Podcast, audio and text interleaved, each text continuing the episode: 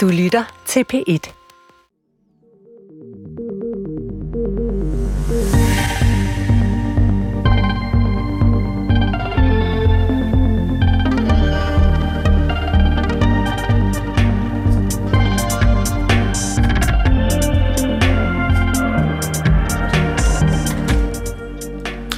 Velkommen til Ring til regeringen.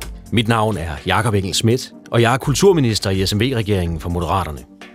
Frem til kl. 13.30 står jeg klar til at besvare dine spørgsmål, både de konkrete, de kreative og de humoristiske.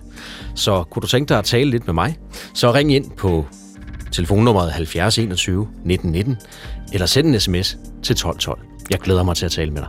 Velkommen til Ring til Regeringen, Jakob Engel Schmidt. Tak for det.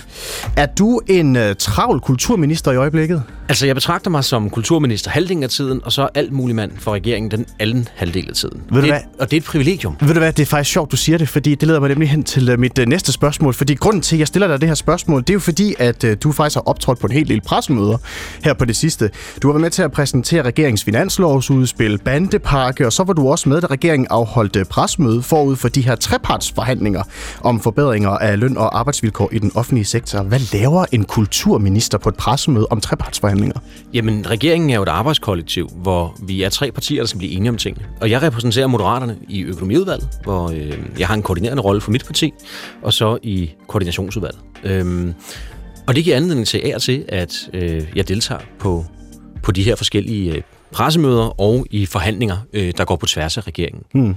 Øhm, og det er jeg meget taknemmelig for. Det giver jo anledning til, at man, man, man kan engagere sig i forskellige sager og gøre opmærksom på, øhm, hvor regeringens position er henne, og hvor den kommer til at ligge. Øhm, Har du så overhovedet tid til kulturstoffet?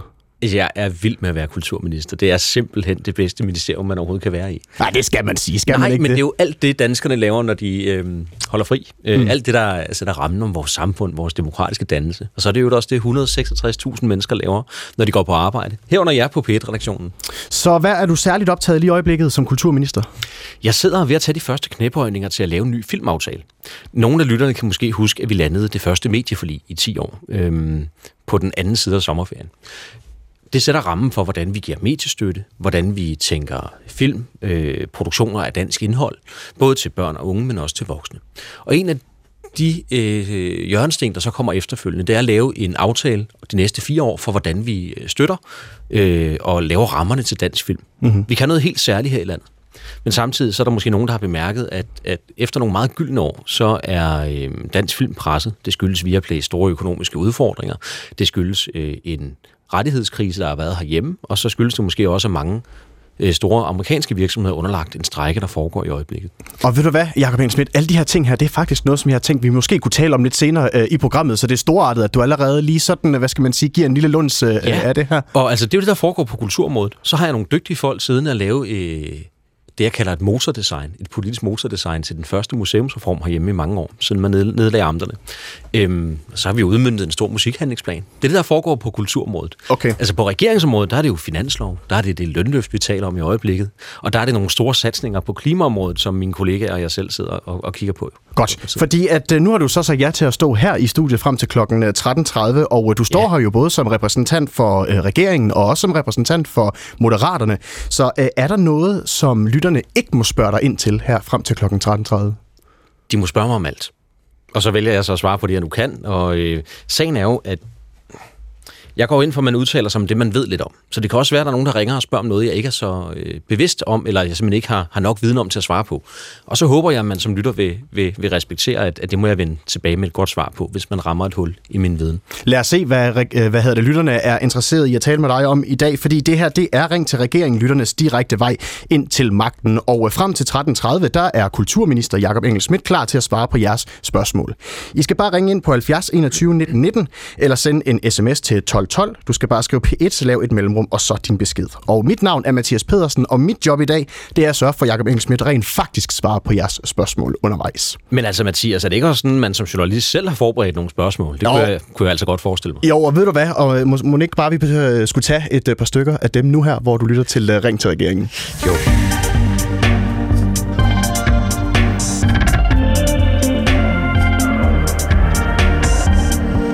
Fordi, Jacob Engelsmidt, jeg kunne godt tænke mig at vende øh, et program, som er blevet sendt her på kanalen. Ikke på P1, men Lad mig på øh, Danmark. Ja, må de jeg dyre drenge og de dyre piger. Det er nemlig fuldstændig korrekt, yeah. fordi det er programserien øh, De Dyre Piger, De Dyre Drenge, som vi har sendt øh, her på kanalen. Og vi skal lige høre en lille bid af introen til øh, De øh, Dyre Drenge. Den kommer øh, her. Man har tjent nok penge, når man kan ud og købe lige, hvad der passer ind. Succes for mig er, at man er glad for det, man laver. Jeg har aldrig sådan rigtig drevet mig at tjene penge. Det er oplevelsen, som jeg synes, der er skideskab ved det hele. Der er en grund til, at ting koster, hvad de koster. Et Rolex-ur er jo en investering. Pris og kvalitet følger hinanden. Hvis jeg var en madvar, så ville jeg være en stykke kobekød. Det er det dyreste kød, man kan få på markedet. Det her program, det fik dig til at uh, gå på det sociale medie X og skrive, at, at det her, det her programserie her er en træls fastholdelse af stereotype kønsroller. Det er vist en ommer, skriver du. Ja, og så er er der en stavefejl, det er som Sapini berørt over. Ja, den har jeg simpelthen valgt at udlade. Ja, det var meget galant af dig, vil jeg sige. Hvad er det, der er træls ved de her programmer? Men altså, nu kan lytterne jo konstatere, at de der drenge der, det lyder som nogle meget ambitiøse unge mænd. Nogle har måske set tv-serien Billions på HBO eller Succession, hvor man følger nogle af de her meget, meget, meget succesfulde folk, der arbejder med investeringer i store virksomheder. Altså herhjemme har vi nogle af de der iværksættere, I selv har i løvens hule, ikke, som man kan, man kan spejle sig op imod. Og de her drenge, de bliver i jeres program fremstillet som om, at de har bare friseret håret helt tilbage. De kører med fuld fart mod en karriere på toppen af børsen. De går på CBS og er allerede klædt i slim fit suits og slips, der passer til, og skal investere i guld og dyre uger.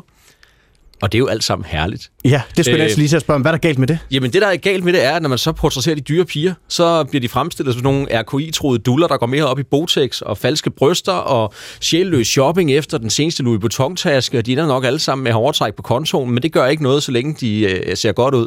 Og prøv at høre her, dem der sidder og laver den her programbeskrivelse, skriver, at det henvender sig til børn fra syv år op efter. Og så er det så bare, at jeg som kulturminister siger, når man sender tv til børn fra syv år op efter, og gør dem opmærksom på, at drenge det er sådan nogen, der handler med guld, køber Rolex-ure, og får succes med at skabe nye virksomheder og ændre samfundet. Og pigerne, det er sådan nogen, der har overtræk på deres bankkonto, går op i, om øh, botoxen bliver sprøjtet ind de rigtige steder, og om mærketøjet bliver købt på de rigtige øh, adresser, så man kan lægge det op på sociale medier. Er det her noget, du har set i de her programmer? Jamen prøv at høre, jeg har overhovedet ikke beskæftiget mig med programmerne. Det sagde jeg også til jeres journalist, da, da vedkommende ringede. Det, jeg beskæftiger mig med, det er omtalen. Det er simpelthen menukortet. Så det er programteksten? Ja, det er, den, det er den nej. Det er måden, hvorpå I portrætterer moderne unge mænd og moderne unge kvinder. Det er det, der er problemet. Der må man godt på redaktionen have sig en lille smule mere omtanke. Og så vil der sidde nogle lytter derude og tænke, wow, han bryder med armslængdeprincippet. Det står jeg faktisk og tænker Og lige nu. der vil jeg så bare sige, det gør jeg ikke, fordi jeg kommer ikke til at bede DR om at lave noget som helst om. Det, jeg gør opmærksom på, er, at man ikke tænker sig om. Og jeg kommer ikke til at sidde hver eneste uge og kigge på hver programomtale.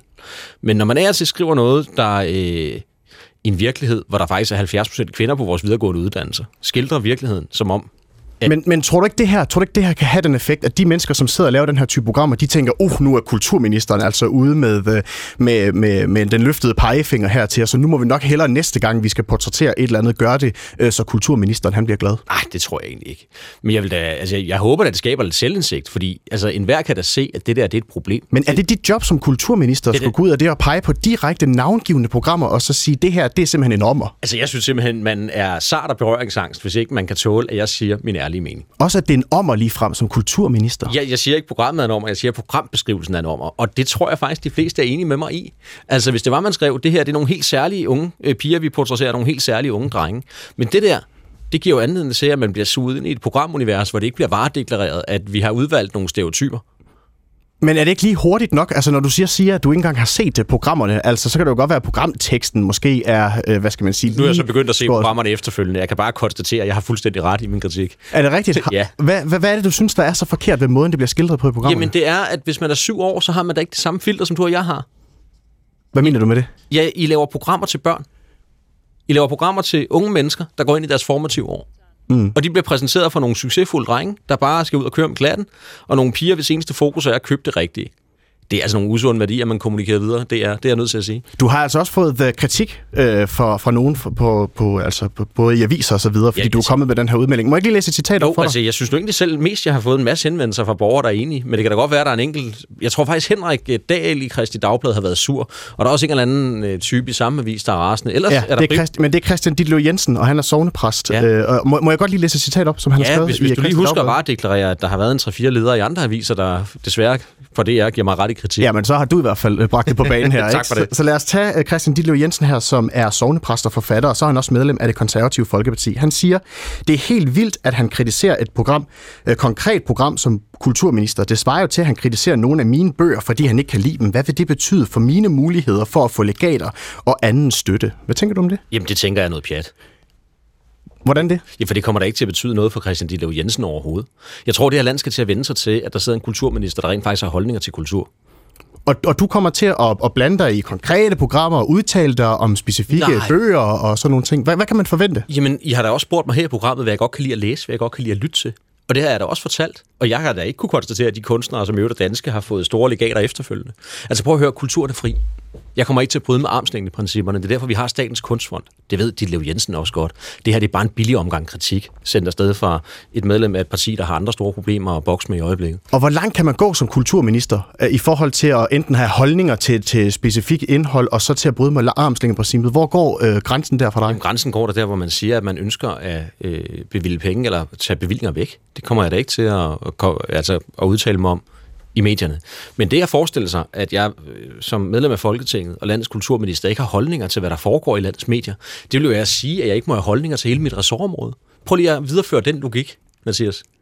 Hvis øh, det Christian Ditlev Jensen skriver, skal gælde for mit arbejde, så må jeg ikke have holdninger til, hvad der foregår i dansk film. Jeg må ikke have holdninger til, hvad der foregår på dansk tv. Jeg må ikke have holdninger til, hvad der foregår på dansk radio. Og jeg må faktisk heller ikke have holdninger til, hvilken retning dansk kultur går i.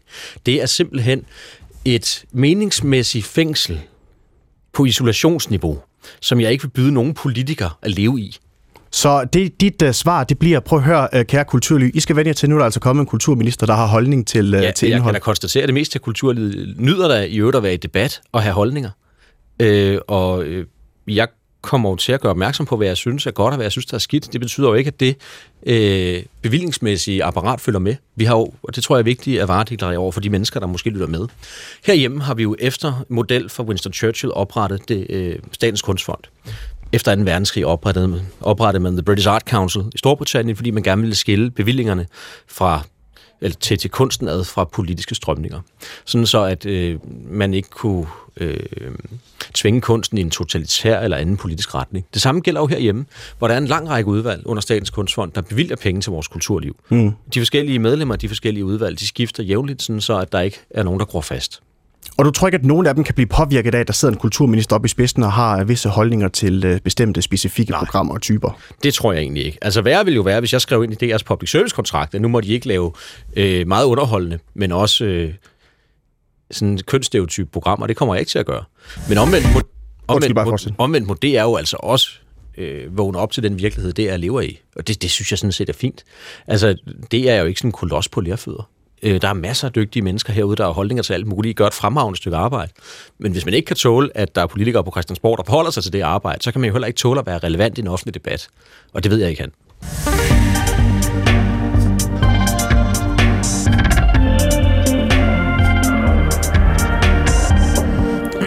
Og her der tænker jeg, at nu holder jeg en lille pause øh, med talestrømmen, og så kan du få lov til at hilse på vores øh, første lytter, som har ringet ind. Det er Henrik Vestergaard, og han ringer fra Sydslesvig. Velkommen til, Henrik. Ja, hej. Du har et Eller spørgsmål Røg, til kul- siger hernede. Ja, jeg har et spørgsmål til kulturministeren. Øh, det er jo en bestemt dag i vores Danmarks historie i dag. Sidste år var det 50-året. Øh, hvis man kan huske, hvad det drejer sig om. Det var et meget konkret øh, spørgsmål, Jakob Engelsmith. Åh, jeg er ikke med en quiz. Du må meget gerne stille mig spørgsmål. det er jo øh, 50 år. 51, sidste år var det 50 år, fra vi blev europæiske. Den 2. oktober 72 havde vi en afstemning, hvor Danmark jo sagde ja til EF. Vi har utrolig mange. Jeg ved ikke, om det her ligger hos dig eller hos statsministeren, at afgøre, hvad der er vores mindedag, eller dage, som vi skal fastholde i vores kalender. Men vi har jo altså alle mulige dage med krig og, og besættelse og modstand og så videre, så dansk-tysk opgør. Men vi har aldrig haft en eneste festdag eller markeringsdag, af, at Danmark er et moderne samfund, som har åbnet sig over for det europæiske fællesskab, og markerer, at man gerne vil være med til det, og måske også endda om 50 år vil fejre 100 år for, at vi blev ah. europæiske. Men det synes jeg er et godt spørgsmål, Henrik, og tak for at ringe ind. Øhm, Okay. altså, jeg var jo ikke i live dengang, det skete, men jeg kan, jeg, jeg kan Jeg huske, var- at mine forældre har fortalt mig om, at Jens Otto Krav fik os ind i, øh, ind i EU-afstemningen. Den blev gennemført, og dagen efter overlod han tøjlerne til Anker Jørgensen. Men øh, Ja. tak for input, det vil jeg overveje. Jeg skal være ja. ærlig og sige, at jeg har ikke indført nogen nye mindedage, siden jeg blev kulturminister. Jeg ved faktisk heller ikke, om det er mig, der har øh, indflydelsen og ansvaret til at gøre det. Men øh, det Jeg var, vil faktisk, jeg, var, jeg var faktisk dengang i 72 uh, medlem af VU og havde en vis, jeg er så en gammel hvid mand efterhånden, ikke? Med hvide hår. Uh, også syd for grænsen og ønsker, at der kommer mere samarbejde i gang, netop for eksempel i grænseregionen. Ja. Uh, og netop perspektivet, at vi er blevet en del af det europæiske fællesskab, kan man jo for eksempel markere ved hister her opstille en flagstang mere ved siden af offentlige bygninger, hvor der flages med europaflag. Ja, Det er en provokation af rang. Uha, uha. Ah, altså jeg er jo meget begejstret europæer. Jeg mener jo, samarbejde dur til alt godt. Særligt når det kommer til Yes. nogle af de grænseoverskridende problemer, vi, vi desværre kæmper med i tiden. Så jeg vil tage dit gode input med videre. Og så vil jeg jo. Okay. sige tak for sidst, fordi jeg var jo... Øh, nede fra, øh, hvad hedder det, jeg var jo med til at markere øh, den danske årsdag nede i, i Sydslesvig ja. lige før sommerferien, ja. og det var virkelig ja. en fornøjelse øh, nede i Slesvig ude mod Slien. Øhm, Ja, der var både... også vores årsmøder. Ja, lige præcis. Og jeg, jeg synes selv, ja, Ja, ja. ja. jeg holdt en fornuftig tale, der blev taget... taget altså, det, altså, der var også nogen, der var er men, men det var en kæmpe fornøjelse. Så, så tak for sidst til alle jer, der var med. I orden. Ja, helt i orden. Hej, hej. Henrik Vestergaard, det var et svar til dig. Tusind tak, fordi du okay. Ringte ind til uh, Ring til regeringen. Sådan en, sådan en årsdag markering for Danmarks indmeldelse i EU.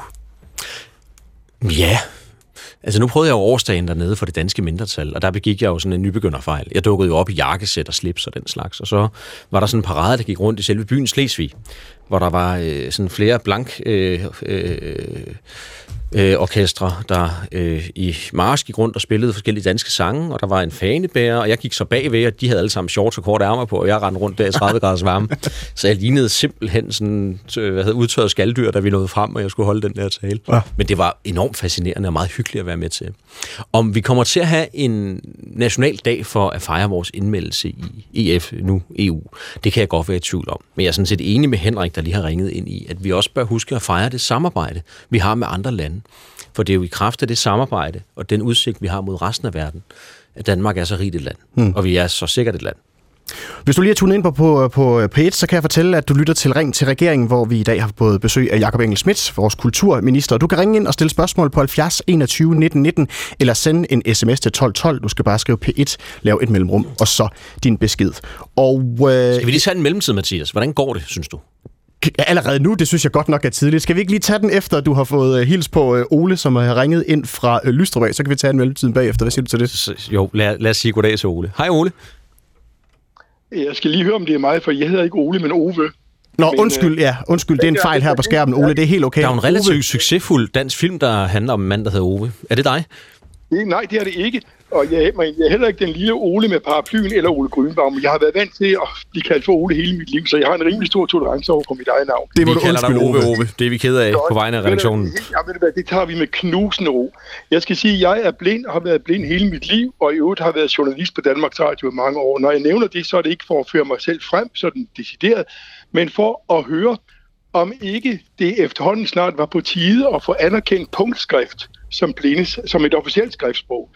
Jeg har levet af og med punktskrift hele mit liv, og det er sådan, at øh, tegnsprog, det vil sige altså sprog for døve, er anerkendt ja. som officielt skriftsprog. Og jeg ved ikke, Jacob, hvor meget du overhovedet kender til punktskrift. Øhm, det ved jeg simpelthen for lidt om. Altså, jeg Ja, ved det basale, og øhm, er, tror jeg en gang for mange år siden blevet introduceret til, til, til selve systemet. Men Ove, jeg er nødt til at sige, her rammer vi et hul i min viden.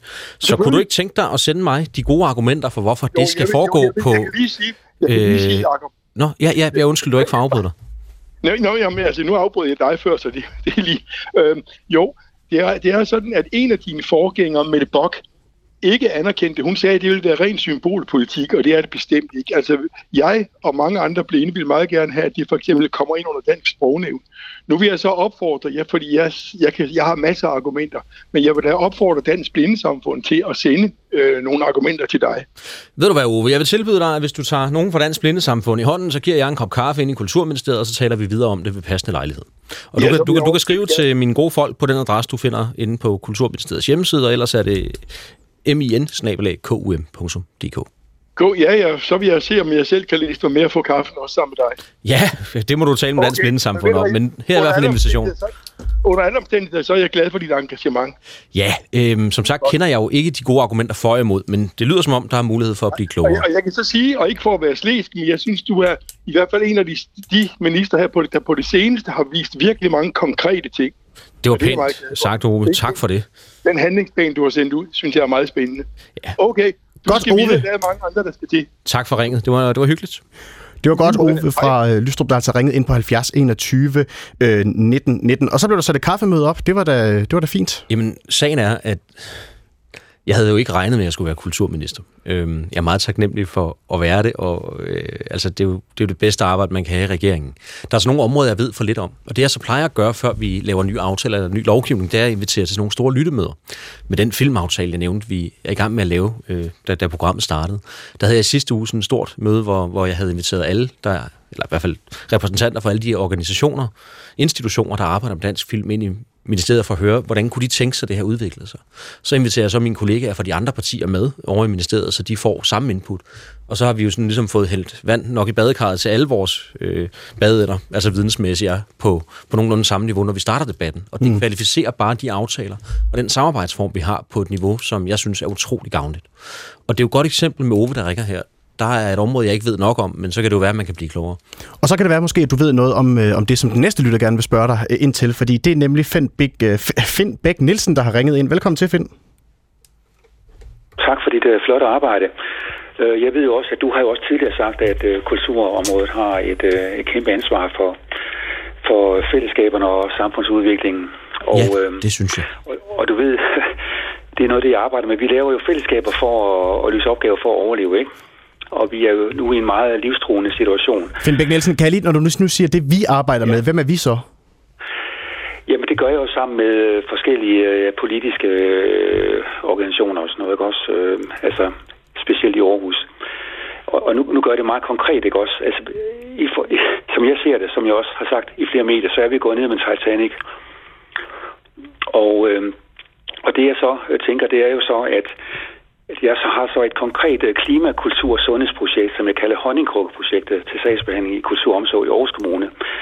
Og det har jeg, fordi vi har brug for som mennesker at, og, øh, at have honningkrukker, altså mentale ladestationer, hvor vi ligesom øh, elbiler og cykler lader op med energi og glæde, så vi gør, så, som, som kan gøre, at vi kan skabe de relationer, der gør, at vi kan skabe øh, de fællesskaber, der gør, at vi kan løse opgaverne øh, og over, overleve som fællesskab. For eksempel klimakrisen. Ikke? Og Finn, har du et konkret spørgsmål og det, til ministeren? Ja, konkret, det konkret spørgsmål er jo så, øh, Jakob, om du også ser øh, et potentiale i ligesom at tænke, tænke ud af boksen på den måde, at, ligesom at synliggøre, at, at vi er ligesom myrerne, vi skal støde sammen øh, og, og, og at fællesskaberne, øh, og, og der har kultur, gør kulturen allerede rigtig meget. Men, men kunne det være en idé at stille stole op eller honningkrukker og ligesom at synliggøre, at ja, vi skal ud, og vi skal kæmpe sammen? Øh, når vi kigger på det her billede på Aarhus Domkirke med Titanic, som er, som er gået ned. Altså, der skal jo ske noget. Vi skal levere, og vi skal handle.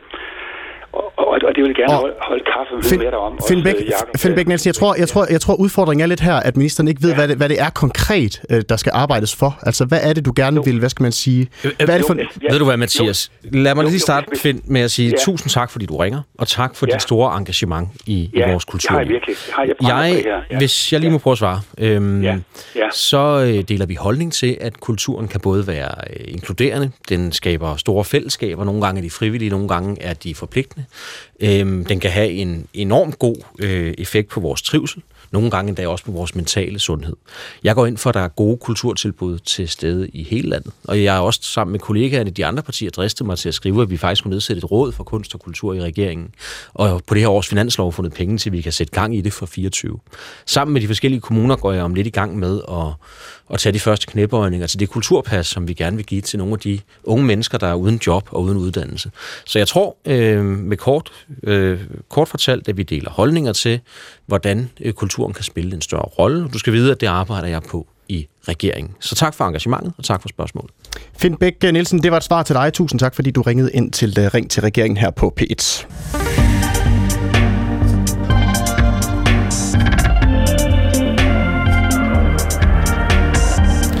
Så har du fået en øh, uh, sms her på øh, 1212, hvor der er en lytter, der skriver, hvordan kan en kulturminister gå ind for en begrænsning af ytringsfriheden, hvis du ikke mener, at det kommende indgreb i koranafbrændingsloven er et indgreb, så forklar lige, hvordan det skal forstås. Med venlig hilsen Hen- Henning Lindegård fra Horsens. Ja, mm, tak til, tak til Henning for at skrive. Altså, vi laver den her koranlov, fordi vi gerne vil stoppe Rasmus Paludan og andre typer i og, og øhm, sætte vores sikkerhedssituation over styr. Det er jo den ærlige forklaring. Det betyder, at ytringsfriheden på det område bliver en lille smule begrænset. Men ikke i en grad, hvor vi er tilbage ved, hvad man gjorde, da man afskaffede blasfemiparagrafen i 18. Og dengang var Danmark et af de lande med den øh, videste grad af ytringsfrihed. Det er vi også efter det her. Der er så nogle øh, forhold, man skal tage hensyn til. Der er en grund til, at vi har sendt det her lovforslag i høring. Og som jeg sagde, tror jeg faktisk, til det er den anden dag, så går jeg jo ikke på arbejde for at begrænse den kunstneriske frihed. Når man gengiver noget i en film, når man gengiver noget på scenen. Hvis det at brænde et kors af eller en koran af som del af teaterstykke har et kunstnerisk virke, jamen så synes jeg ikke, det skal være inkluderet. Og det er jo det, jeg arbejder med mine kollegaer på for at finde snittet for i øjeblikket. Ja, fordi der har jo været en del, som er kommet med inputs ja. til, uh, ja. til den her lovgivning her, og uh, i uh, sidste uge, der fik du pludselig uventet besøg i dit uh, ministerie, og det lød nogenlunde sådan her. Man er til nok... Hov, oh, det var lige et forkert klip. Jeg skal lige have det rigtige klip Det skal her. du ikke være ked af, Mathias. Det Ja, sker det- for os alle sammen. Ja, det kommer her. Skal vi ikke have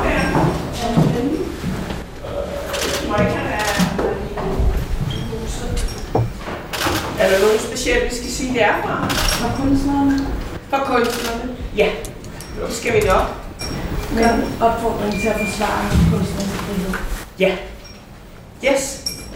Det kan du tro. Skal vi nok. Det var to medlemmer fra performancegruppen. øh, Persona non grata. Lige præcis. De kom nemlig forbi øh, Kulturministeriet med et banner, hvor der stod Forsvar kunstnerisk øh, frihed. Og så øh, kom de for at aflevere et sammenrullet banner fyldt med underskrifter for folk, der altså er imod den her koranlov i sin nuværende form. Mm. Øhm, du var ikke på dit kontor den dag, men har du modtaget banneret? Ja, det har jeg. Øh, Jeg var til ministermøde øh, over i statsministeriet. Øhm, og skyndte mig at invitere de kunstnere, og i øvrigt også øh, ledelsen bag øh, teateret Sort og Hvid, øhm, og, og Dansk Teater, som er øh, interesseorganisationen øh, for teater i Danmark, til møde. Så den samme eftermiddag mødtes vi på mit kontor. Ja, og hvad kom der ud af mødet? Jamen, der kom det ud af det, at vi havde en rigtig god snak om, hvorfor vi har præsenteret det her lovforslag, om hvordan sådan en høringsproces jo også handler om, at vi får nogle gode inputs den anden vej.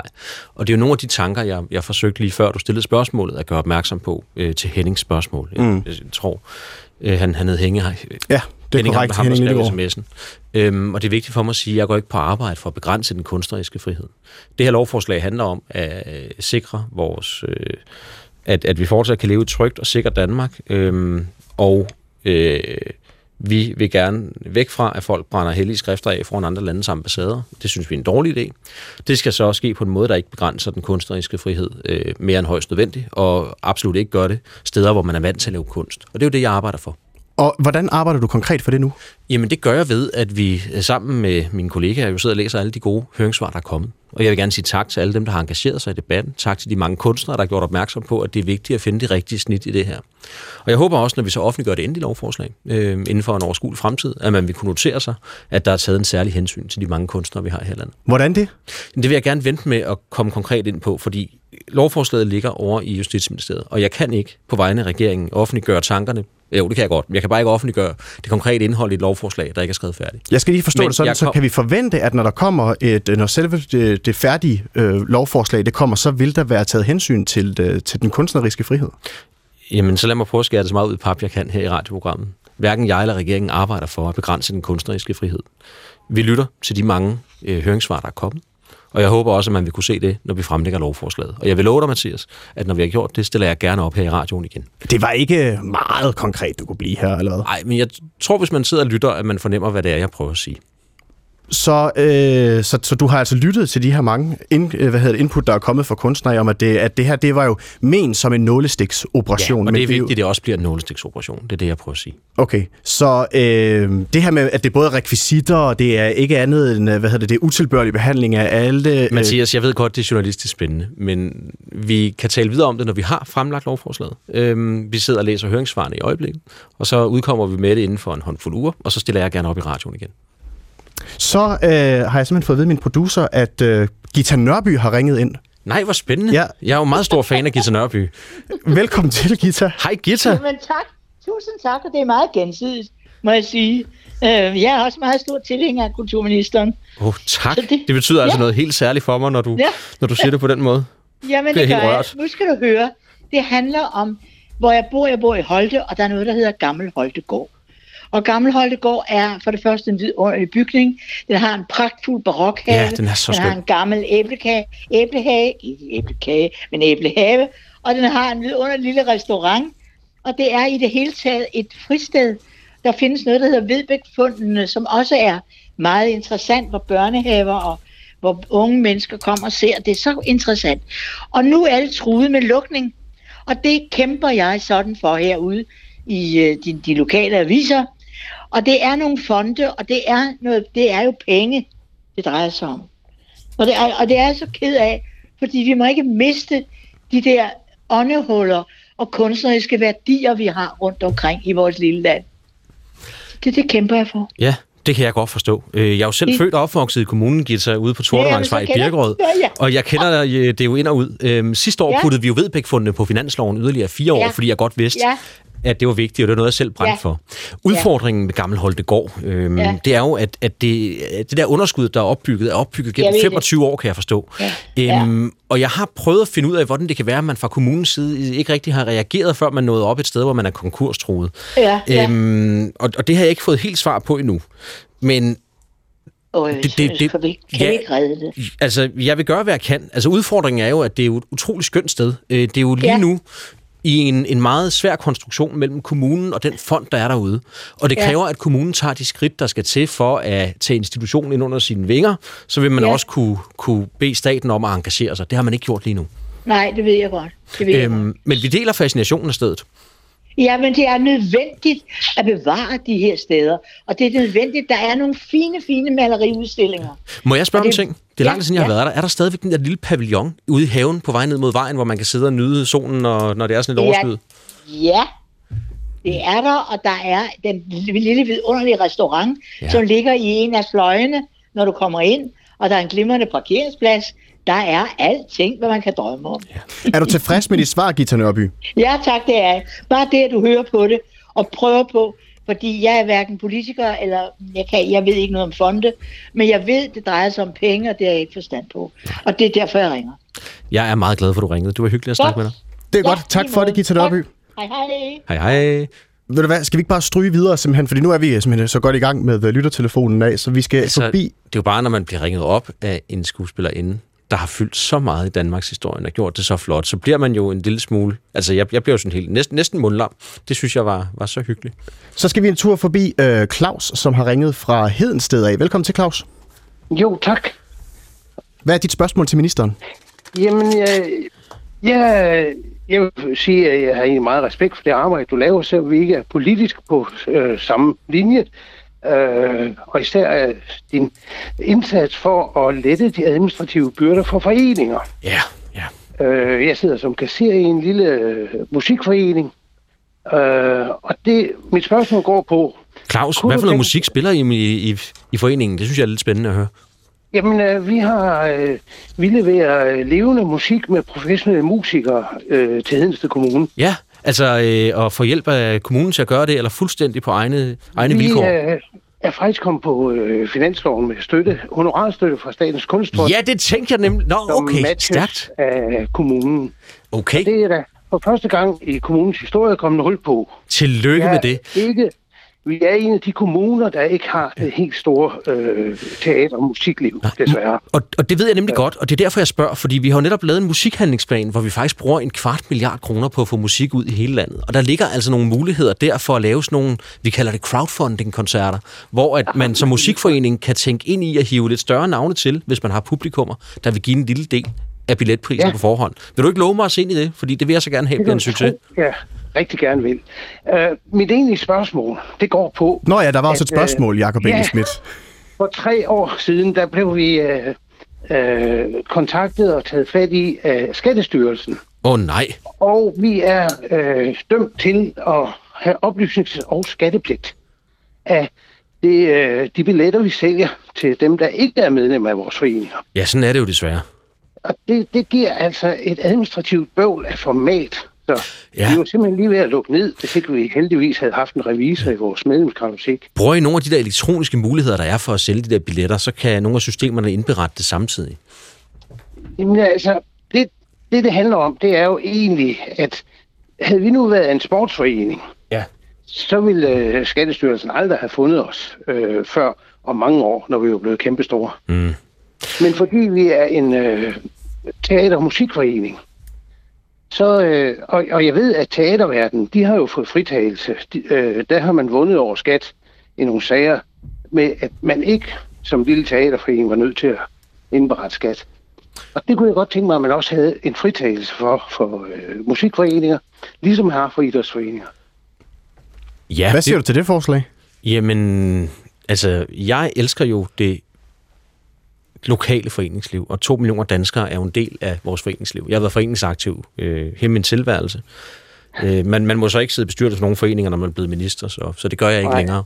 Men, men jeg forstår godt, at Claus synes, at administrationen kan være svær. Øh, jeg har allieret mig med Morten Bødskov til at starte med. Han, han er erhvervsminister. Og det har vi gjort for at se på, hvor nemt det er at få en bankkonto. Kan vi gøre noget ved de der regler øh, i forhold til hvidvask og international terrorfinansiering, som man er pålagt, hvis man har en lille forening og har en cigarkasse. Det, det, det er vi nødt til at gøre bedre. Og uden at røbe for meget, vil jeg sige, det udkommer vi snart med en, en, en rigtig fornuftig løsning på. Den håber jeg også, Claus, du vil, du vil gøre brug af. Det vil jeg se meget ja. godt frem I forhold til skattefritagelsen, så er vi igen på kanten af min viden på området. Så uden at det skal være sådan en, en, en, en brevkasse, jeg kører her, vil du så ikke sende mig lidt på skrift omkring det? Så jeg er sikker på, at min afdelingschef, enten Søren eller Sigrid inde i Kulturministeriet, øh, kan hjælpe med at få udredt, om vi kan hjælpe. Jo, det vil jeg meget gerne. Og så henvis gerne til samtalen her, så, så ved vi, hvad det ja. handler om. Jo, Jamen, det gør jeg. Det ja. lyder rigtig godt. Og så lov mig at kigge ind i musikhandlingsplanens muligheder Jamen, for at få musik ud i hele landet. Og jeg ja. glæder mig til at kigge nærmere på den. Det må du gøre, fordi der er virkelig nogle gode muligheder der. Godt. Claus, det godt. Claus, tusind tak. Claus, tusind tak for at ringe ind til Ring til Regeringen. Tak i lige måde. Ved du, ved du hvad, skal vi ikke bare, mens linjen er varm, så bare holde fast og så tage en tur til uh, Fredericia, jo. hvor uh, Eva Lauritsen sidder. Velkommen til. Tak skal du have. Var det Evald, undskyld? Ja. Hej Evald, hyggeligt at Hej. tale med dig. Ja, jeg har et spørgsmål til dig. Er det kulturministeren, jeg har nu? Ja, ja jeg har simpelthen overtaget mikrofonen fra Mathias Starfejl af DR, så det er mig, der, der er et kort øjeblik for lov at styre showet. Jeg har gået revolution i den, så. Ja. øh, jeg vil spørge, her til medieforliget, øh, glemte I fuldstændig de der lokale, øh, ikke-kommercielle lokalradioer?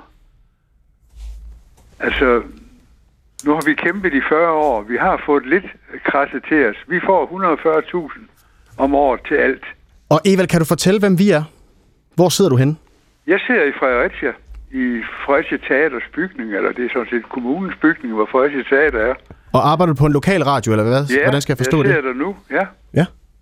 Altså det vi har gjort, det er, at vi har omlagt store dele af mediestøtten fra de store ja. nationale aviser til øh, de regionale og lokale aviser, fordi vi gerne vil have et levende demokrati og en demokratisk samtale i hele landet. Så har vi udvidet, og det er jeg egentlig stolt af, antallet af DAP-sendelseladelser ganske alvorligt til både ikke og til ikke kommercielle og kommercielle forhold. Men det er rigtigt, vi har ikke valgt at prioritere en masse midler til lokalradioerne. Det var der ikke stemning for i forligskredsen. Og den sælger jo trods alt næsten 145 mandater på Christiansborg. Ja, vi har, vi har sådan en passus, eller der er sådan en passus i vores, øh, nej, det passer ikke, en øh, bemærkninger i, til lovgivning i sin tid, som jo efterhånden er meget gammel, ikke? Øh, der siger, at vi blandt andet skal dække de mediesvage grupper, og det er jo største del af befolkningen jo. Det er jo ikke dem, vi ser mest og hører mest, vel? Og det er vores opgave, står der. Plus de handicappede og alt muligt andet. Ja, altså... Og det jeg, kræver, jeg, jeg er nu det ret... kræver nogle muskler. Ja, altså det er jo ikke, fordi jeg gerne vil være øh, altså, et skuffende bekendtskab her i æderen, men jeg kan ikke love dig øh, støtte og penge til det, for vi har simpelthen prioriteret midlerne anderledes. Så øh, der var ikke stemning, siger du, for, øh, Nej, det var ikke for støtte til lokal, lokal radio? Det betyder ikke, at vi ikke anerkender det store engagement, øh, som rigtig mange øh, lokalradioer udviser, og den store vigtighed, Nu er der lige nogen, der ringer ind hos, øh, hos Eva. ja, kan det har for, øh, for lokalsamfundet. Men for det første skal mediestøtten være i overensstemmelse med EU-lovgivningen. Øhm, og vi har begrænset antal midler. Vi vil også gerne prioritere et stærkt øh, DR, et stærkt TV2, øh, regionale dagblade, lokale dagblade, nationale dagblade. Vi vil gerne, vi har lavet en ny pulje til publicistiske magasiner. Vi har udvidet public service mulighederne i de forskellige public service puljer. Og så har vi lavet et kulturbidrag, der tilfører området 100 millioner kroner mere på film og indhold. Så jeg er stolt af medieforlidet. Det er jo det første, vi har lavet i 10 år. Men det er rigtigt, at hvis man leder efter mange millioner til lokalradioer, så bliver man skuffet. Godt, det var et svar til øh, Eva Lauritsen. Tusind tak for at ringe ind. Vi kan lige nå en øh, uh, sms her, Jakob Engelsmidt. Der er en lytter, der skriver, er det rimeligt, at der skal bruges så mange af skatteydernes penge på politi og sikkerhed omkring fodboldkampe? I betragtning af, at de kampe, øh, der koster mest på ballade, er ligakampe, hvor pengene i klubberne fylder meget, bør klubberne ikke selv betale. Venlig hilsen Claus Fisker. Ja, Altså, jeg elsker jo fodbold. Ligesom jeg er vild med cykling og håndbold og badminton og svømning og alle mulige andre sportsgrene. Øhm, jeg er ked af hver gang, der er bøller, der ikke kan opføres ordentligt. Og jeg synes, de skal have karantæne for at komme på stadion. Øhm, jeg kommer selv meget på Lyngby Stadion, men ser jo også fodbold andre steder her til. Øh, både med mænd og kvinder, og, og, og nyder det hver gang. Og man kunne godt overveje at lade, kul- øh, at, at lade klubberne betale noget mere selv. Men omvendt, så lader man jo heller ikke DR betale, hvis der er demonstration ude foran bygningen. Så det er jo et dilemma. Og jeg tror, vi er nødt til at holde fast i, at man ikke øh, får en regning fra politiet, hver gang der er nogle ballade med, der ikke overholder reglerne. Så kan man sige, at hvis klubberne ikke lever op til en række af de øh, forhold, der skal være i orden for at afholde en fodboldkamp, så synes jeg, at situationen er anderledes. Men det er jo noget, divisionsforeningen og DBU står for. Men jeg deler frustrationen, forarvelsen, og synes jo også, at, at vi er prøvet at, eller vi har prøvet at udstyre politiet med nogle af de værktøjer, der skal til for, at de her bøller øh, i høj grad øh, bliver holdt tilbage fra at komme på stadion. Mm. Og så konstaterer jeg også med en vis øh, begejstring, at der ved det seneste derby mellem FCK og København jo kun var meget, meget, meget få episoder. Det forløb jo efter alle Men der er jo stadigvæk et stort politiopbud, som jo sådan Ja, set bliver betalt af skatteyderne. Og øh, Claus Fisker kan vel godt have en øh, pointe i, at øh, der er jo mange, mange millioner af kroner i ja. fodbold, både internationalt og sådan set også nationalt.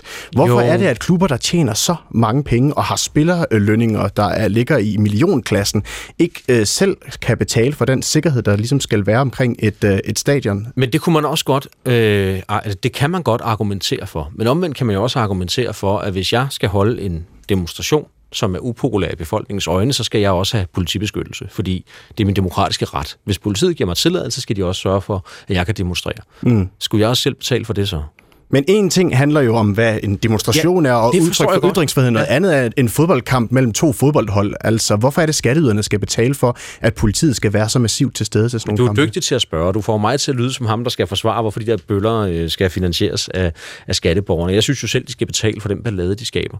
Men vi har jo bestemt os til her i landet, at det er politiet, der har voldsmonopolet. Altså det er dem, der må bruge øh, øh, st- styrken og udvidet beføjelser for at, at sikre os alle sammen. Og det gælder altså også til fodboldkamp. Så, øhm, jeg tror så, at nogle af de huligantiltag, vi netop har taget i regeringen, kan være med til at sørge for, at det her problem bliver mindre i fremtiden. Er det ikke tilfældet, vil jeg gerne drøfte, hvordan man kan ansvarliggøre klubberne noget mere. Og derfor er øh, spørgsmålet jo også både godt og relevant. Øhm, men det kræver nok lidt mere omtanke, før man bare siger, så må klubberne selv betale. For det kan jo sætte gang i nogle, nogle principbrud andre steder i samfundet, hvor jeg ville være ked af, at det var tilfældet. Godt, så er der en øh, lytter her, der skriver, ministeren besøgte os på Orange i år og hørte om frivillighed og hvordan Ja. vi arbejder. Kæmpe fornøjelse. Hvad var dit indtryk, og hvad kom du hjem med med venlig hilsen Thomas i Roskilde? Og til lytterne, der ikke ved, hvad, hvad der bliver ment, når der står Orange, så må det være Orange scene, altså Roskilde Festival. Ja, jeg havde en, altså jeg, jeg, jeg var heldig nok til at få lov at ønske tillykke og sige tak til alle de frivillige. Der er jo 10.000 vis af frivillige, der hvert år knokler for, at Roskilde Festival kan blive det store tilløbsstykke, det er. Og det at få lov at trykke et par af dem i hånden og sige tak for deres indsats, det synes jeg var utrolig dejligt. Jeg gik derhjem derfra med en oplevelse af, at frivilligheden, den har det rigtig godt. at sammenholdet ude på Roskilde er lige så stærkt, som, øh, som det har været tidligere. Og så var der nogle svære år under nedlukningerne. Nu er det stigende og højt igen. Men har de ikke stadigvæk svært Øhm. ved at rekruttere frivillige på de danske festivaler? Det synes jeg, jeg har hørt Jo, øh, noget om, som altså- kan være til fejl. Jeg holdt jo sådan, nu reklamerede jeg for, at, at jeg ofte inviterer folk ind, når jeg gerne vil være klogere. Og før festivalsæsonen startede, der inviterede jeg alle øh, de festivalarrangører, der finder, ikke alle, men langt de fleste festivalarrangører her i landet ind på sådan en, en, en bid aftensmad for at høre om deres bekymringer og deres syn på den kommende festivalsæson. Og vi har aftalt at gøre det igen, øh, når den er overstået, så det bliver jo så inden så længe. Øhm, dengang sagde de, at det gik op, billetsalget og frivilligheden øh, var på vej op igen. Øhm, ude på Roskilde oplevede jeg øh, stor begejstring, stor entusiasme. Jeg glæder mig til at høre, hvordan det ser ud i resten af landet. Øhm, vi kommer til at se ind i det her frivillighed. DGI offentliggjorde øh, her i weekenden en større undersøgelse, der viser, at der er mange, der gerne vil være frivillige, men det der med at være frivillig og samtidig ansvarliggjort, altså at have ansvaret for øh, bankkontoen, eller være ham, der skal sørge for at åbne døren til, til, til alle boldene og udstyret og sådan noget, det halter en lille smule. Mm. Det er der mange årsager til.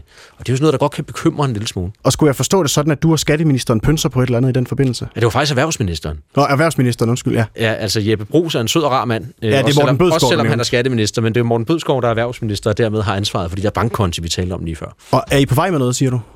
Men, men du er jo en meget interesseret journalist, og Meget. Nu, nu, nu kan jeg fornemme, at tanken har summet et par minutter. Og det, jeg sagde var, uden at afsløre for meget i radioen, så kan jeg godt love, at vi kommer med en ambitiøs løsning. Jeg håber, vi skaber glæde. Og Godt. så er dit næste spørgsmål, hvis Ja. Mathias, jeg kender dig ret. Hvad Og er ved du det hvad? så? Og det må vi vente med til den anden side af nyhederne. Ja, lad os gøre det. Så, så kommer det spørgsmål på den anden side. Vi er tilbage igen efter en kort radiovis på 3 minutter. Klokken den er blevet 13.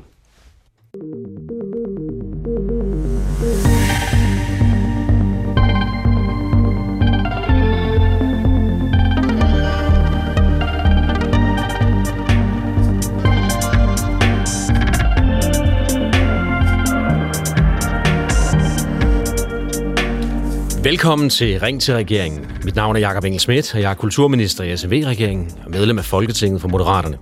Frem til 13.30 står jeg klar til at besvare dine spørgsmål.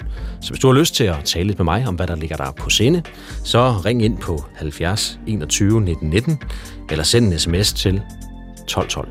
Jakob Engelsmidt, vi fortsætter jo helt frem til øh, 13.30, og man kan vist roligt sige, at vi har været, øh, vi har været vidt omkring de første tre kvarter. Er det i hvert fald rigtigt? Er der noget, du savner at blive spurgt ind til? Altså ikke sådan umiddelbart. Jeg synes jo sådan set, at lytterne har været meget effektive i at teste min politiske viden i alle verdenshjørner. Også lidt ud over Kulturministeriets ressortområde. Jamen, skal vi se, om øh, de stadigvæk er friske på at fortsætte med at udfordre dig lidt her frem til klokken 13.30? Fordi det her, det er Ring til regeringen, lytternes direkte linje ind til magten. Og øh, frem til 13.30, der sidder kulturminister Jakob Engel Schmidt klar til at svare på jeres spørgsmål. Ring ind på 70 21 19 19, eller send en sms til 1212. Du skal bare skrive P1, lave et mellemrum, og så din besked. Og mit navn er Mathias Pedersen, og det er som, øh, som sædvanligt mig, der skal sørge for, at Jakob Engel Schmidt, han rent faktisk svarer på jeres spørgsmål. Så velkommen tilbage til Ring til regeringen.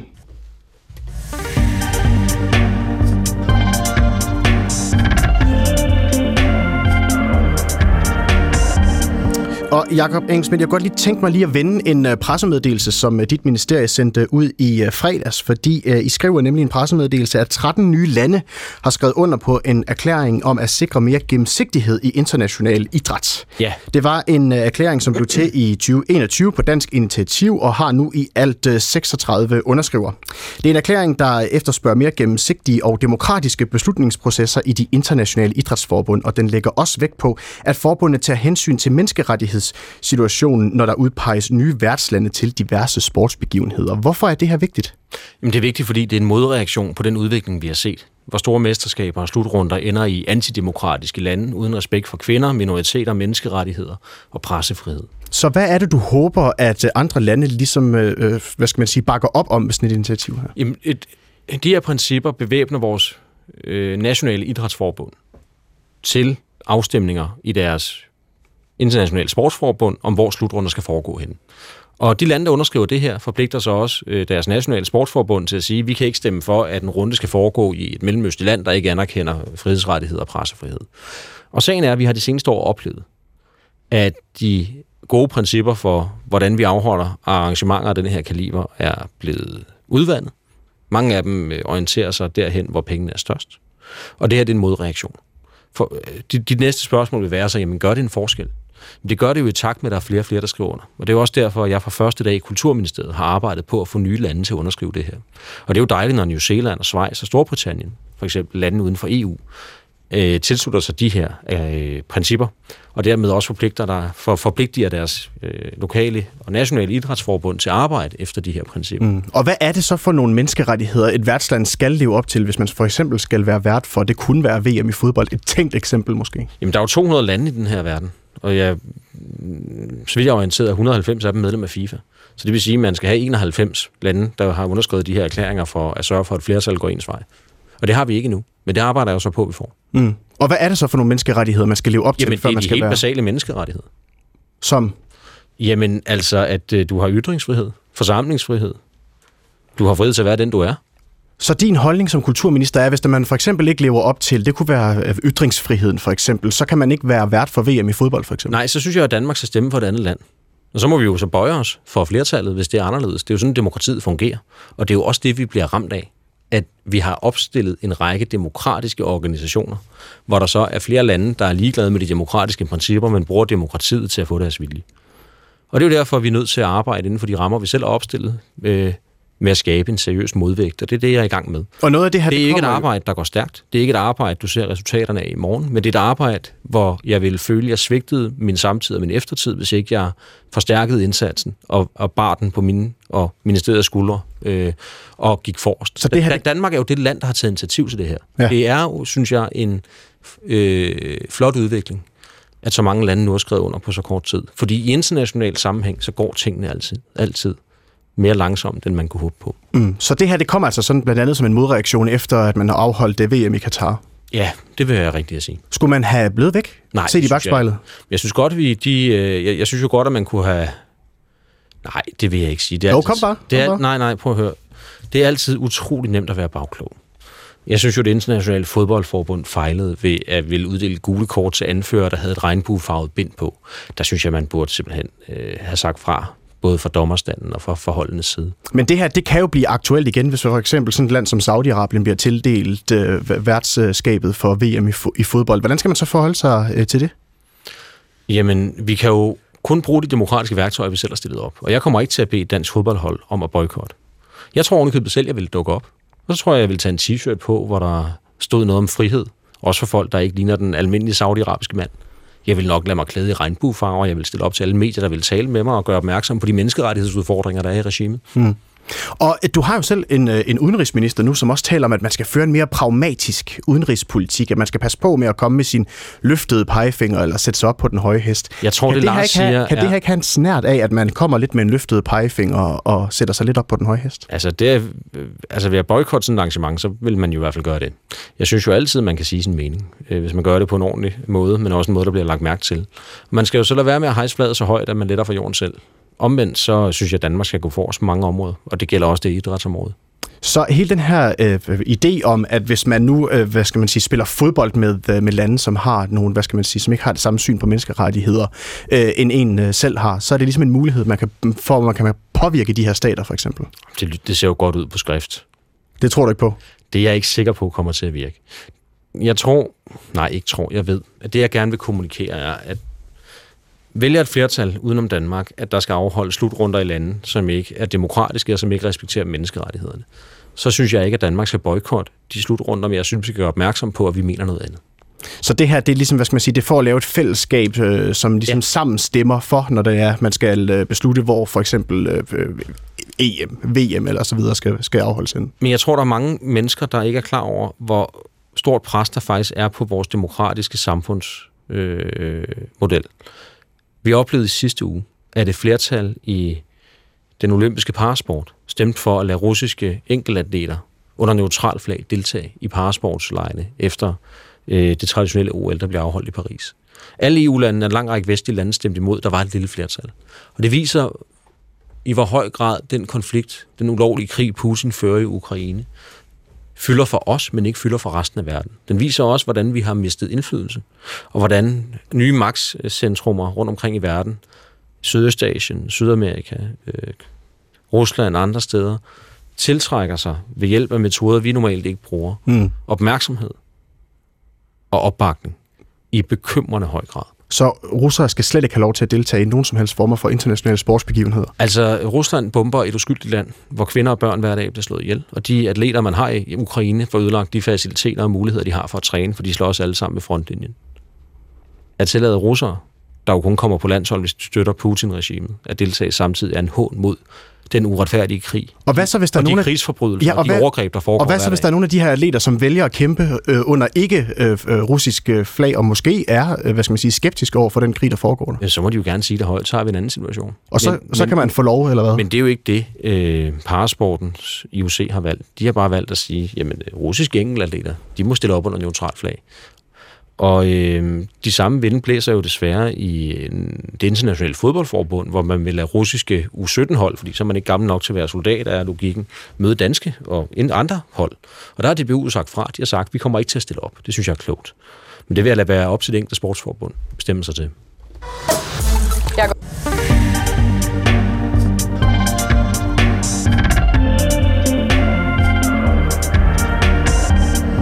Det er, det er Ring til regeringen, hvor du kan ringe ind og stille spørgsmål til kulturminister Jakob Engel Schmidt, og det kan du på 70 21 19 19, eller du kan sende et sms til 1212. Du skal bare skrive P1, lav et mellemrum, og så din besked. Og det er der en lytter, der har gjort her. Der er en Karen Kær Laversen, som skriver, hvad mener kulturministeren om den ulighed, der er i indkøb for offentlige midler til institutioner, kunstmuseer med videre med henhold til kønsfordeling? Kvindelige kunstnere har været og er stadig underrepræsenteret både på museer og i kunsthistorien. Hvis kulturministeren anerkender problemet om, at der er øh, anerkender problemet, og at der er to køn, hvad vil han så gøre ved det med venlig hilsen Karen Kær Larsen? Jeg er en indineret billedkunstner, der ikke modtager penge fra Statens Kunstfond eller bliver indkøbt af statsanerkendte museer. Jamen, jeg har jo sådan set gjort ligestilling og repræsentation til en del af min politiske platform og mine prioriteter. Derfor har jeg også stiftet Bodil Koch-prisen, der en gang om året af en komité, jeg ikke selv sidder i, bliver givet til et menneske eller en organisation, der har fremmet ligestillingen på området. Der er jo øh, nærmest mere ligestilling i dansk erhvervsliv, end der er i dansk kulturliv. Og det er sådan set en overraskende og anerkender du, anerkender du den problematik, som Karen hun... Jamen, det gør hun, jeg delvist, men omvendt er det ikke mig, der skal bestemme, hvad de enkelte kunstmuseer indkøber. Jeg kan bare konstatere, at der er en skævhed. Og derfor så er jeg jo også i dialog med de forskellige museer om øh, at være opmærksomme på det. Så... Men, men, men lad mig lige fortsætte, for det her det er vigtigt. Der er ikke nogen, der har krav på et publikum. Mit arbejde går ud på at sikre, at mænd og kvinder, og hvad man identificerer sig som, har lige adgang til at udfolde talent. Det skal ikke være sådan, der er noget, der står i vejen for at udfolde talentet. Men du får ikke mig til at sige, at vi skal indkøbe 50, 50, 50. Hvorfor ikke? Fordi at så vil jeg bryde med det armslængde-princip, der er nødvendigt for at være kulturminister. Også selvom at øh, den her udvikling måske ikke rigtig øh, flytter sig, uanset øh, hvor mange taler du holder her inde i Ring til Regeringen for eksempel. Jamen, lad os nu se, om der ikke er sket noget, når jeg er færdig med at være kulturminister. Det er jeg ret sikker på, der er. Hvad får dig til at være så sikker på det? Fordi at jeg som den første kulturminister har taget den her debat på et offensivt niveau, der jo har givet anledning til blandt andet, at sure mennesker i Christi Dagblad kritiserer mig for hvad som helst. Og hvad, hvad er svaret? Altså, hvad, hvad, hvad bliver du mødt med ude i de der kulturinstitutioner, når du kommer med den her dagsorden? Om jeg bliver mødt med en helt forståelse og også en opmærksomhed på, at det her fylder noget for den her regering. Og du har ikke, der er ikke nogen, der ligesom, hvad skal man sige, øh, øh, synes det er for meget, at, øh, at du har den her dagsorden? Eller? Det er der sikkert, og det må de da gerne mene. Det er jo det skønne ved at leve i et demokrati med ytringsfrihed. Så lad os uh, tage en tur til uh, Hvidovre, hvor Vita Iversen har ringet uh, til uh, Ring til regeringen. Vita, har du din radio kørende? Ja, det har Visa. Hun skal lige huske at slukke den. Kan du lige sl- slukke din uh, radio, så kommer du igennem til uh, kulturministeren. Det var bedre, Vita. Velkommen til. Tak skal du have. Og du har et spørgsmål til ministeren. Ja, jeg har forstået, at I går ind for en bred, fagnende kulturpolitik i Danmark. Det gør jeg også. Og udbuddet, vi skal helst have en samlende enhedskultur. Men mange splitter os op. Og senest har jeg oplevet, at det er også gør det, ved at man skal logge ind, når man skal på DR.dk. Og så får man tiltænkt noget af det, man er interesseret i i forvejen. Det fremmer i min optik ikke fællesskabet. Vi skal være brede, vi skal opleve det hele. Det gjorde vi i gamle dage med det gamle Flow TV og Flow Radio. Hvad siger du, Engelsmith? Ja, altså, jeg bliver jo også nogle gange grebet af følelsen af, at tingene var nemmere i gamle dage. Øhm, jeg ved godt, Ja, det kan... det siger, siger. Jo, men, men, men sagen er, at vi er så heldige, at vi har utrolig mange radio- og tv-tilbud. Øhm, de, altså, de danskere, der stadigvæk har en tv-park, har jo så mange kanaler, at de ikke kan nå at se dem alle sammen. Jeg synes, det er dejligt, at folk kan opleve det, de ønsker at opleve, når de ønsker at opleve det. Men jeg kan også nogle gange være bange for, at væsentlig information og den rigtige kvalitet, den ikke bliver oplevet i tilstrækkelig grad. Jeg var skeptisk over for DR's nye login, fordi jeg dybest set tænker, at et public service medie også på nettet skal være tilgængeligt for alle. Jeg kan så konstatere, at der heldigvis er færre problemer med det, end jeg frygtede for i begyndelsen. Og det er jo op til DR, det blander jeg mig ikke i. At håndtere. Hvad er det for nogle problemer, som ikke var der alligevel? Åh, oh, et øjeblik, et øjeblik. Hvordan øh, kan du beroliges? Ja, det var det nogenlunde det samme spørgsmål, jeg også stillede dig. Altså, hvad, hvad er det, når du oplever, at problemet var mindre, end du først antagede? Hvad var det, du øh, blev klogere på? Jo, jamen, jeg, altså, jeg tror ikke, jeg er blevet klogere. Øh, Jeg vurderer det altid ud fra, hvor mange jeg hører fra. Øhm, hvis der virkelig er store problemer, så er der ret mange, der skriver og ringer til mit ministerium og gør opmærksom på, at her har vi balladen. Øhm, og det har jeg ikke oplevet endnu. Det, altså, vi prøver jo på at opleve ting i virkeligheden. Vi skriver ikke bare til dig. Nej, nej, nej, Ja, øh, men jeg er faktisk lidt i tvivl, Vita, om hvad du spørger mig om. Øhm, Jeg spørger dig, om du fortsat ønsker, at vi skal have en enhedskultur i Danmark, der rummer os alle sammen. Jeg har igennem hele mit liv oplevet udvidelse af mine interesser ved pludselig at blive præsenteret for noget, jeg ikke anede var spændende. Og det oplever man ikke, hvis man kun får tilbudt det, man i forvejen er interesseret i. Jeg spørger dig, vil I gøre noget for, at vi fortsat bliver præsenteret for noget, der ikke interesserer os? Så kan vi jo gå på alle mulige andre ting udenfor, når vi vil det. Godt, ja. et svar fra Jacob Jamen, det konkrete og korte svar, det er ja. Fordi nu forstod jeg endelig, hvad du spurgte mig om, og undskyld, jeg var lidt tungnem. Jeg synes, det er vigtigt, at man også nogle gange bliver præsenteret for noget, man ikke troede, man havde interesse for. Så ja, det synes jeg er en vigtig pointe. Men kan det så være problematisk, hvis øh, Danmarks Radio øh, laver, øh, hvad skal man sige, beder brugerne om at logge ind, og så giver brugerne det, de ligesom, hvad skal man sige, efterspørger, i stedet for at man bliver præsenteret for en bred palette? Ja, af- det kan det, hvis man lader algoritmen øh, udelukkende øh, præsentere brugeren for det, man i forvejen har set. Men mit indtryk er så, at man fra DR's side ønsker, og har jo den forpligtelse til via public service-kontrakten, den kan jeg jo så øh, holde mig til, at præsentere danskerne for en bred vifte af både demokratiske, kulturelle, idrætsmæssige, nyhedsskabende, debatskabende og samfundsorienterede øh, programmuligheder. Godt, så skal du hilse på øh, Michael Greve, som har ringet ind fra Ringsted. af. Velkommen til, Michael. Nej. Ja, det er dig. Goddag, Michael. Ja, ja, okay, jeg er hjemme. Jeg er hjemme. Tak. Nå, nu snakker du lige om, øh, nu snakker du lige om, øh, om øh, vigtig information, eller hvad man skal sige. Øh, jeg har sådan i, for nogle øh, uger siden, eller måske en måned siden, været i Jylland. Øh, jeg bor midt på Sjælland. Jeg, jeg tror, du boede i Ringkøbing, undskyld. Øh, Eller var det Ah, Ringsted? Jeg bor, jeg, bor, jeg bor i Ringsted. Jeg bor midt på Nå, Sjælland. det er sådan der. Ja, ja. Yes. Øh, og i stedet for, at man tager ud i det store udland og oplever øh, alt muligt, så har vi sådan en idé om, at vi gerne vil se vores eget land og ligesom være lidt klogere på det. Og der har vi så helt tilfældigt øh, lagt sådan en rute midt øh, i Jylland, øh, og så har vi vores se Energimuseet, som jo er meget op i tiden med, med øh, hvordan man, man øh, vender den, altså den energi, vi bruger nu til alternativ energi. Øh, og til trods for, at jeg, sådan er, øh, jeg synes selv, jeg er sådan lidt af en nørd, der sætter mig ind i både øh, varmepumper og fjernvarme og alt muligt andet, øh, så er jeg faktisk blevet temmelig meget oplyst omkring øh, både vindmøller, hvordan man får den bedste energi ud af vindmøller, hvor man placerer dem, solceller og PTX og alt muligt andet. Øh, men det her museum over i, i det år om, på Silkeborg, det har man så valgt at lukke nu, fordi øh, det er der simpelthen ikke bevilling til i, i 24. Øh, og det kan jo godt undre mig lidt, når det er sådan et sted, der er super meget besøgt af skoleelever og alt muligt andet, som også skal løfte vores øh, grønne omstilling. Ja, tak for at ringe. Øh, museet ligger ikke på mit ressortområde. Det betyder ikke, at jeg ikke interesserer mig for det. Det har tidligere været finansieret af de forskellige Men det energiselskaber. tænker jeg, det tænker, oh, jeg, hvis jeg bare lige må fortsætte, ellers så bliver det det tænker utroligt jeg, dårligt. selve oplysningsdelen gør, ikke? Nej, det gør den ikke. Jeg har intet med museet at gøre. Museet er Okay. 100 hvis jeg bare lige må prøve at fortsætte, Michael, Ja, ellers bliver det rigtig ja. dårlig radio for alle dem, der lytter med. Okay. Øh, museet ligger ikke på Kulturministeriets område. Det har ligget på Klima- og Energiministeriets område og været finansieret af en række energiselskaber. Øh. Øhm, og det er jo ikke sådan, at man bare kan oprette et museum, og så ikke vil betale for det længere, og så efterlade regningen over ved mig. Fordi så skal jeg jo tage pengene fra nogle andre, der har, har fået dem i forvejen. Det Jeg ved, jeg jeg ved godt, det er en meget forsimplet udgave, og det betyder ikke, at jeg ikke vil være med til at gøre noget for Energimuseet. Men, men øh, omvendt, så kan man heller ikke bare landevejsrøve mit ministerium ved at stille sig op og sige, nu mangler vi en stor håndfuld penge at betale kulturminister. Øh, I hvert fald ikke, medmindre man har en aftale om det. Det var heller ikke det, der var pointen. Pointen er, at det er måske det sted i Danmark, hvor man får mest oplysning omkring den grønne omstilling.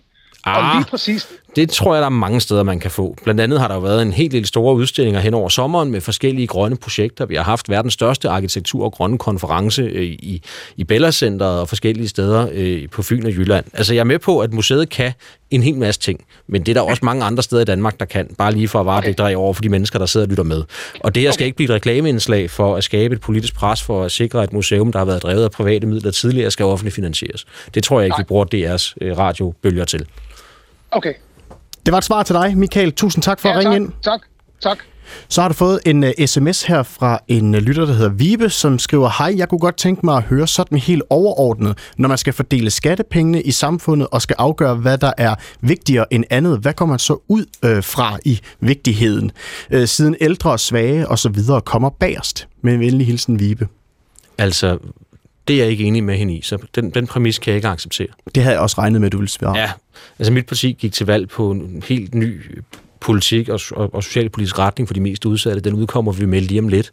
Når man ser på vores finanslovsforslag, afsætter vi penge til sårbare, både unge og ældre. Vi bruger 10 milliarder på at finansiere den psykiatriplan, ingen andre har kunne finansiere tidligere. Det, det er jo det, det, jeg blandt andet har gået til valg på. Men hvis vi tager første del af spørgsmålet, Ja, som nå, handler om jeg- det her det med, bare- hvordan man, hvordan man prioriterer. Ja, altså, og det er øh, bare meget vigtigt for mig at sige til dem, der lytter med, at det er simpelthen ikke rigtigt, det der bliver skrevet. Og det bryder jeg mig ikke om. Øhm, jeg bryder mig ikke om den øh, form for kommunikation. Jeg bryder mig ikke om at få skudt i skoene, at det ikke er vigtigt for mig. Så det kan man jo gå ind og læse i finanslovsforslaget, at det er det rent faktisk. Og det er så sagt uh, nu i radioen. Hvad med det her med, hvad, man, hvad, der, man ligesom, hvad der ligesom afgør, hvad der er vigtigst uh, for en, når man skal prioritere midler i... Uh... Jamen, det er jo en kombination af faglig viden, anbefalinger fra mennesker, der er klogere end en selv, og så ens egne politiske holdninger.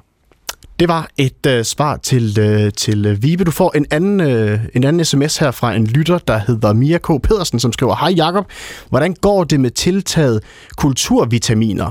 Var det ikke en god idé at indføre tilbud på landsplan? Jeg har kendskab til den ekstremt positive virkning og til langvarige effekt gennem min veninde, der har startet projektet op i en kommune nær København. Ved du, hvad det her det går ud på, øh, Jakob Engelsmidt? Et kulturvitaminer er et kommunalt projekt, så det kan jeg ikke svare på. Så det er, det er udelukkende, det har du intet uh, som helst med uh, at gøre overhovedet? Nej, men det er et projekt, jeg orienterer mig, eller skal til at orientere mig om, fordi man øh, løfter nogle af de samme tanker, som det kulturpas, jeg og mit parti er gået til valg på, også beskæftiger sig med. Mm. Hvad tænker du om det? Altså sådan om, om Jeg projektet? kender, jeg kender det ikke godt nok til at kunne fortælle om det i radioen. Det er øh, fair nok. Så skal jeg lige se. Så tager vi en øh, sms øh, mere her.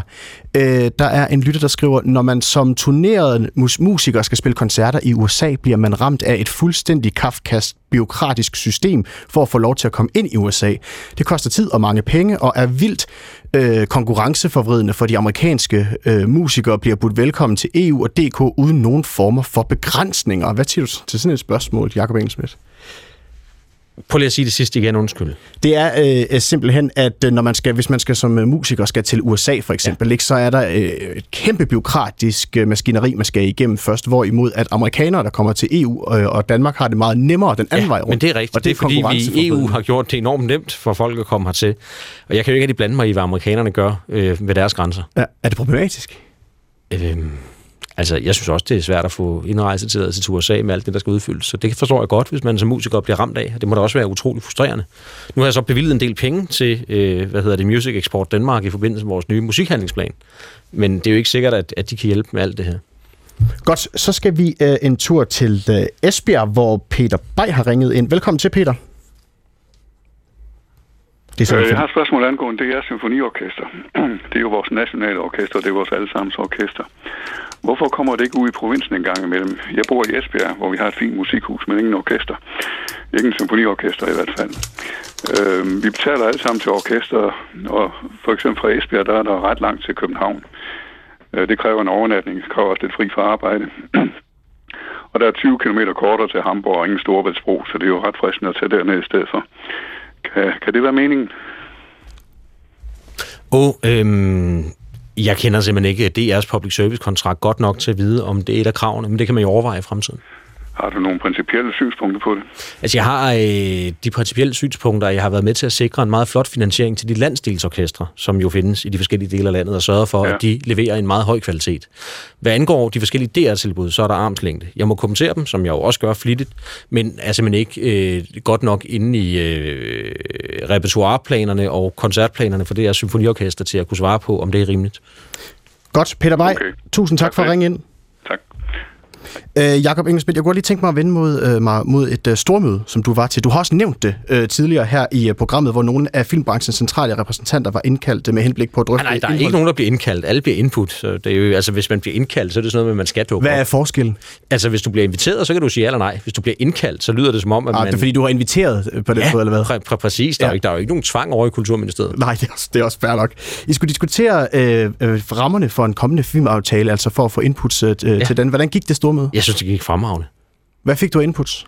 Jamen, jeg fik en masse gode input, som jeg arbejder videre med, men dem er jeg så ikke klar til at nævne her i tv-studiet, eller i radiostudiet, fordi inputsen er jo leveret i det der forum og bliver viderebehandlet af min, mig selv og mine politiske kollegaer. Og hvordan synes du sådan, hvis du skal gøre status på dansk film, sådan i øjeblikket filmbranchen der, hvor står vi henne lige nu, synes du? Jamen, vi, står, vi, er, nede, vi er på vej ned i en bølgedal, men det handler om, at der øh, for nogle år tilbage har været en, en konflikt mellem øh, rettighedshaverne og skuespillerne øh, hvor man ønskede en højere betaling, og det betyder, at streamingtjenesterne lagde deres investeringer uden for Danmark. Altså det var en, en, en konflikt mellem arbejdsgiver og arbejdstager. Det har politikerne ikke noget at gøre med.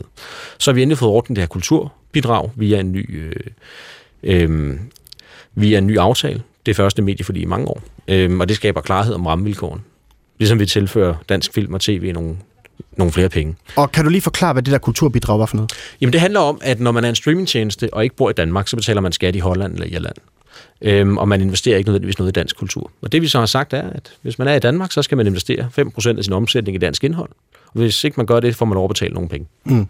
Som, som så bliver lagt ind i en fond, som alle kan søge for at lave dansk film og indhold fra. Og man kan jo sige, øh, at altså, den danske filmbranche er jo også øh, udfordret af, at der er kommet store giganter øh, på, på, på, på tech-området. Der betyder det, at vi skal til at, at, at regeringen skal til at investere flere midler i den danske filmbranche? Det er jo det, vi gør her. Der er jo, der er jo 6 millioner mennesker i verden, der taler dansk, og det er os. Og der er ikke andre til at passe på vores kultur, kultur undskyld, end os selv. Og det er jo derfor, at jeg har forsøgt at lave et system sammen med 140 øh, mandater i Folketinget, der betyder, at dem, der investerer i dansk kultur, hvis de streamingtjenester slipper billigere, er dem, der ikke gør for lov at betale lidt. Og hvor mange penge regner du med, at det vil indbringe dansk film? Har du nogen idé om det? Oh, altså i direkte øh, midler, altså indtægter omkring 100 millioner. Mm. Men så er der også alle de produktioner, der så bliver lavet, fordi man så slipper for at betale. Så det er jo... Øh, det er jo dobbelt op på aktivitet. Ser du det som dit ansvar som kulturminister at sørge for, at der er ordentlige, hvad skal man sige, vilkår til, at den danske filmbranche ligesom kan brage igennem, som jeg har set den i hvert fald gøre tidligere også? Ja, det er i hvert fald mit ansvar, at rammevilkårene er til stede. Og hvordan sikrer man det som kulturminister? Det er jo det, jeg er i gang med nu, ved at sikre, at der er øh, gode uddannelser, dygtige undervisere, tilstrækkeligt med arbejdskraft og finansiering, der kan være med til at understøtte de gode projekter. Og hvad er status på, øh, på øh, hvad hedder det, den her øh, filmaftale her? Og, jamen, altså, filmaftalen laver vi jo først lige om lidt. Øhm, vi skulle helst blive færdige inden 23 bliver til 24. Så øh, det er noget af det næste, du skal til at i gang med nu, eller hvad? Vi er faktisk i gang. Jeg har gode kollegaer i ministeriet, der arbejder, mens vi taler. Jakob Møller Schmidt, jeg tror simpelthen, det var alt, hvad vi nåede øh, i dagens udsendelse. Jamen, skal vi så ikke sige tak til alle dem, der har valgt at lytte med? Bruge halvanden time i vores selskab. Jo, og tak jeg, til de søde og rare mennesker, der har valgt at ringe ind øh, til p Ved du hvad, og når du nu har gjort det, så tror jeg, jeg kan uh, tage mig af uh, resten herfra. Uh, tusind tak, fordi I alle sammen lyttede med til Ring til Regeringen. Og Jakob Schmidt, tusind tak, fordi du kom forbi. Det var en fornøjelse. Den her udsendelse blev sat sammen i samarbejde med Frederikke Ernst, Siv Syby Rasmussen og Christian Flækner Gravgaard. Mit navn er Mathias Pedersen, og tusind tak, fordi I lyttede med til Ring til Regeringen.